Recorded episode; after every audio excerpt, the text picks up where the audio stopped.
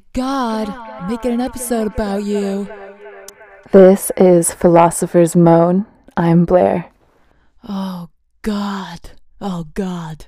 Oh god. Oh god. I'm making an episode about God. Oh god. Oh god. Oh my god. Honestly, this is a very intimidating episode to make because we all know how intense God topics are, right? It's like, oh, religion, beliefs, all.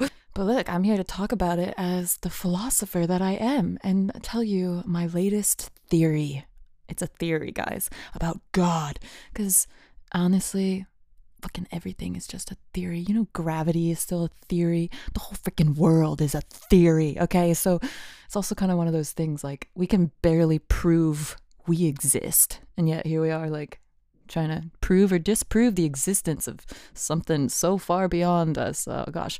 I'm actually making this episode because in many ways I love this. I love when people talk about God when it's their theory, their personal very genuine idea about it because you know frankly it kind of seems like it's reserved for priests and organized religions. They get to talk about God. Like, you do not have to have an organized religion to talk about God. God is a theory, it's a concept that we are all still trying to build, even what, how to even, it's a three letter word, okay? The reason we normally don't talk about it is because it's awkward, because people have different beliefs. And then, yeah, it's so, so totally awkward because of the like organized religion part. Like, yo, you guys, no one owns the word God or the concept or whatever. And so, anyway, um, it's also very vulnerable to talk about. And hey, that's why I'm here talking about it for you and me, because vulnerability is cool.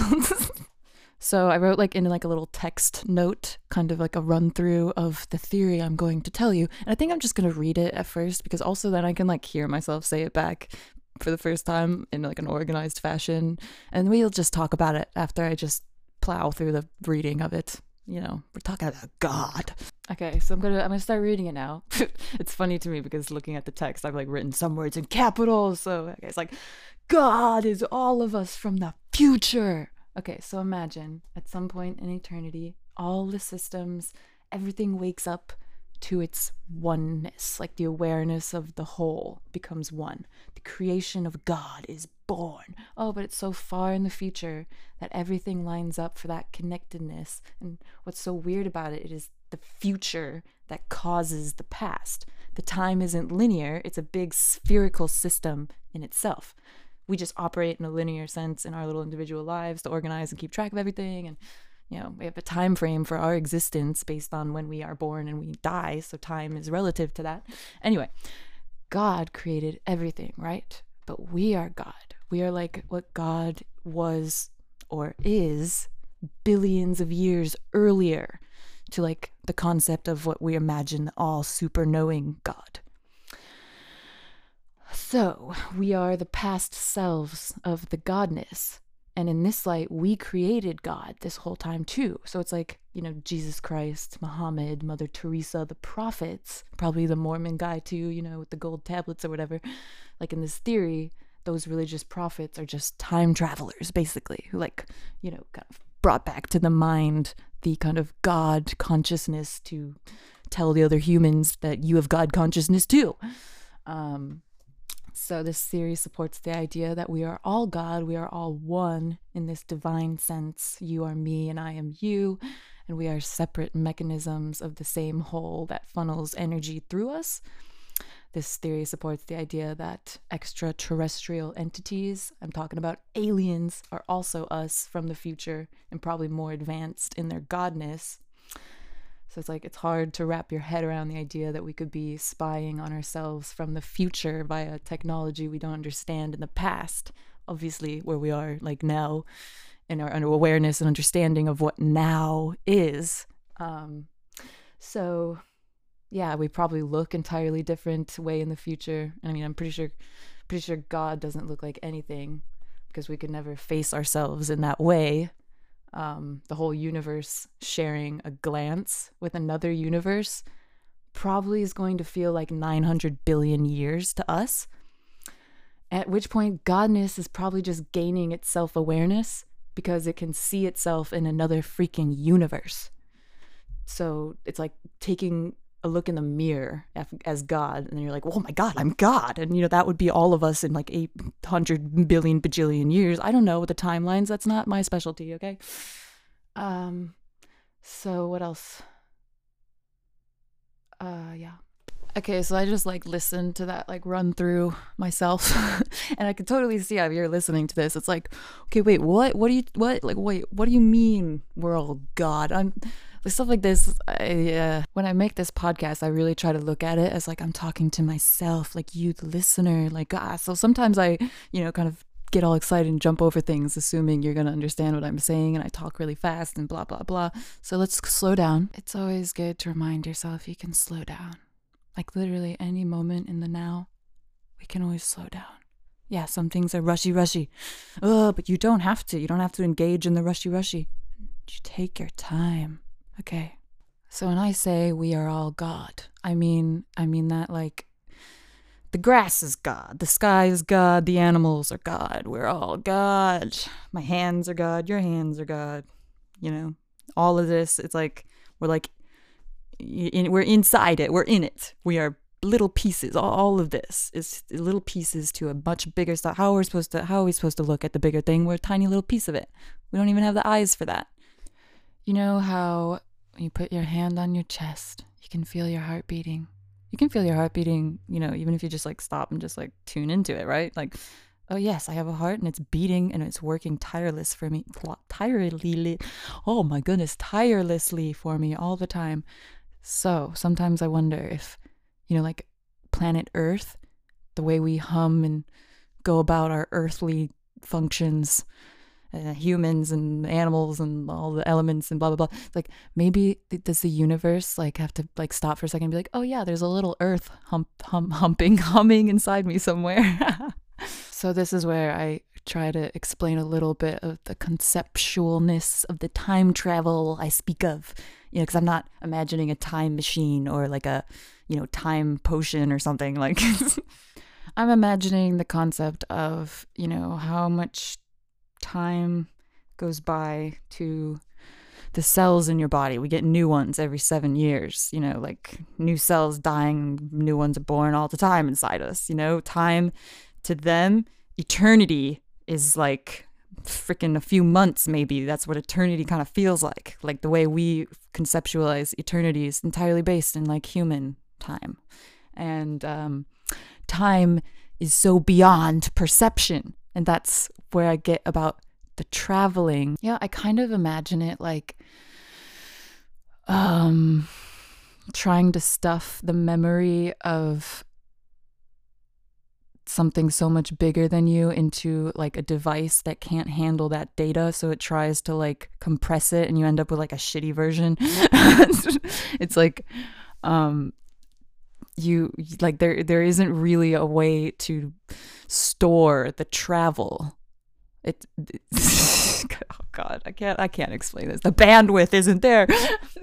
That analogy metaphor whatever you want to call that did not work at all but if if if anyone who listened to that kind of understood somewhere i was taking it cool. I'm just gonna leave it there whatever about that. Okay so we're receiving light from stars that are already dead right? You know like some of the stars we're seeing, they're technically dead, but the light's still traveling to us because it's that far away, that powerful, that cool, la di doo da, really cool, right? And we have the eyes to perceive that light, that information here on Earth, and it's like, you know, meaningful to us. Obviously, we create all kinds of stuff based on the stars. So you also can imagine this like system in the universe, much bigger than us, is aware that that information of those stars that are already dead is still relevant to Earth. And so that, that like coding there, despite that star already like moving on in a different time zone of perception it's it's totally still a real thing for us that we can look and see its light and it has meaning. But it's it's not relevant anymore to the the bigger system. But the bigger system clearly has a system for the relevancy of, of our time because that's how cute this whole system is the micro and macroness of it oh, to me, someone kind of understand what I was getting at there. I know it's really difficult to communicate these ideas, but I like to try. I love quantum physics, and while yeah, I do not know the like scientific language well enough to really get into the nitty gritty. You know how it starts to get super academic and it's like, oh. But when I skim through all the words, I really do feel like I can pull some serious wisdom there. And I love it because it's like looking at the micro world and finding all of the quirks and weirdly enough, inconsistencies. And we're like, what the heck? What the heck? Oh, this doesn't make sense because we are stupid humans and we don't understand yet. But that's what's so cool. We have this like huge desire to understand. And sometimes I wonder if it's because we are determined to become God. Here's some of my opinions on God. I think that everyone should be open to believing in a divine sense of self inside themselves. Like, I think it's like beneficial to believe in yourself. Like, and that you have a higher self that fucking loves you, that is you, right? But it's, you know, like like that you have that inner power I think is really important for individuals because otherwise we get really manipulated and people claiming that they talk to God and no, you can't talk to God. Everyone can talk to God. Shut up. if you want to talk to God, just try it. it is kind of like Santa Claus, though, where like if you're gonna try and talk to God from the frame of mind that you can't, uh, that there is no such thing, or that you don't have some kind of higher self, some kind of spirituality, then I don't think it's going to be very beneficial or effective for you. You know, it's like Santa Claus. You gotta believe in the magic, the placebo effect, the blah blah blah. But for me, it's important that people understand that I think literally every individual is just as equipped to be as godly as they freaking want. You know, like, there isn't an exclusivity to it. And also that it's theories, they are supposed to evolve and expand. That's, I think, important to me because I don't know. I just think if anything is true, it's that change is the only constant, and that is reflective of how we change. So, you know, uh, whether or not the idea to you is like, oh, God doesn't change. God is the one constant absolute that knows everything. It's like, I, I imagine God changes, grows and evolves. I imagine everything does. And it's because perception is always evolving. And I am arguing that the universe is, you know, evolving its own perception and its own form, its own timelines, and blah, blah, blah. And the whole universe is probably what we've been conceptualizing as God, and that we are all part of it. We are all God, and there are probably all kinds of methods for the connections to the bigger picture. And yeah, on the grand scale, I'm still like, you know, twiddling my thumbs, imagining that our universe would be like the the godness of our whole universe as a whole will be changed and expanded when it like goes and like becomes one with another universe, like as like find some like goddess, well, god goddess. I mean, our who knows if our universe is gendered? Probably not. but yeah, there's a part of my soul that is super stoked on the concept that our universe could go make love to another one, and we could become like some one super epic new god altogether. okay, so thank you so much for listening to my latest intimate thoughts about God. Um, I hope you enjoyed it. Would love to hear your feedback. And next couple episodes, I, I like little mention to aliens, a little shout out. Totally down to do an alien episode and another episode on the devil or Lucifer or, you know, Satan, whatever, because that's fun to talk about too as an idea and concept. Woo! Okay, have a great day. Wait, I also just wanted to say a little tidbit about how, like, people with near death death experiences all have like extremely similar really spiritual experiences. And then also if you know me personally you know i'm extremely fascinated about the mysteries involved with dimethyltryptamine but we're not going to talk about that here.